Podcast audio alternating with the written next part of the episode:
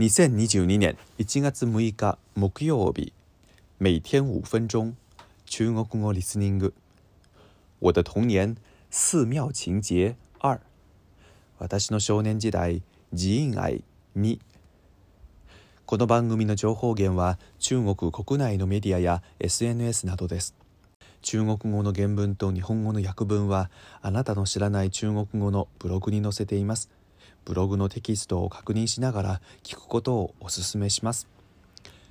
今日のリスニング。大家好，上周的寺庙情节中，我提到了我拜的两个佛教师傅分别给我起了一个法名，一个叫龙明，一个叫静明。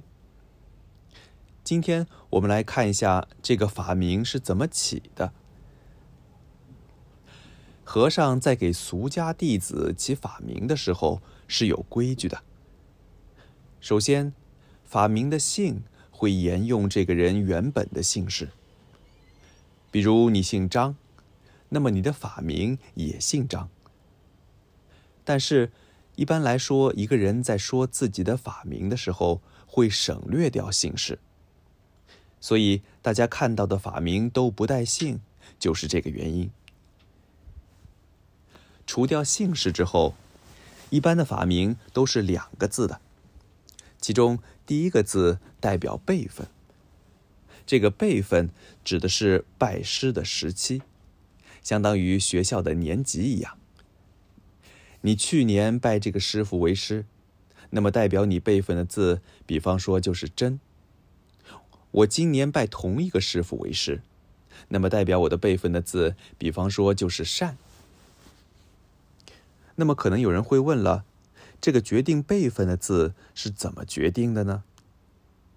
答案是，每个寺庙都有自己的规定。比方说，中国四大佛教名山之一的普陀山的各个寺庙，在收徒弟的时候的辈分所用的字，来自这样一句话，叫“普陀永莲花，开了根又生”。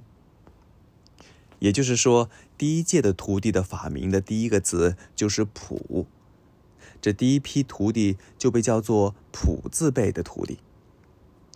第二届徒弟的法名的第一个字就是“陀”，第二届徒弟就是“陀字辈”的徒弟。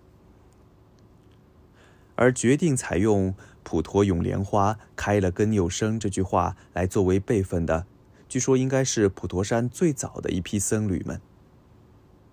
这每一个辈分的字都会根据当时的情况使用数年。比方说，从五年前开始到现在这段时间里，拜师的人都会被取名为“根”字辈；而明年开始的几年期间，来拜师的人则会被取名为“右字辈。而如果这句话里的字都用光了，那么届时普陀山的和尚们又会确定新的标准，来决定法名第一个字怎么取。而法名的第二个字一般取自这个人的名字，比方说，假设王红在庚字辈这一年拜师，那么他的法名就是根红。如果这个人的名字是两个字以上的话，那么可以任选其中一个字。比如右字辈的刘清吉，既有可能被取名为右清，也有可能被取名为右吉。今日の単語とフレーズ家族親戚師弟関係などにおける徴用の順序例えばおじいさんおばあさんや親世代は上の輩分なので長輩長輩と言います長輩に対してこちらは下の世代なので後輩后辈，あるいは小辈、小辈と言います。中国ではこの辈分という長幼関係を重視する文化があります。例文：我妈生我生的晚，而我舅妈生孩子生的早，孙子小明已经和我一边大了。但是论辈分，我是小明的舅妈，感觉很别扭。我妈生我生的晚，而我舅妈生孩子生的早，孙子小明已经和我一边大了，但是论辈分，我是小明的舅妈，感觉很别扭。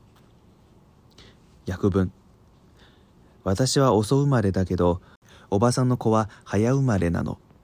孫のミン君は私と年がほとんど変わらない。けど、世代で言うと私はミン君のおばさんになるの。なんか違和感があるよね。以上です。良い一日を。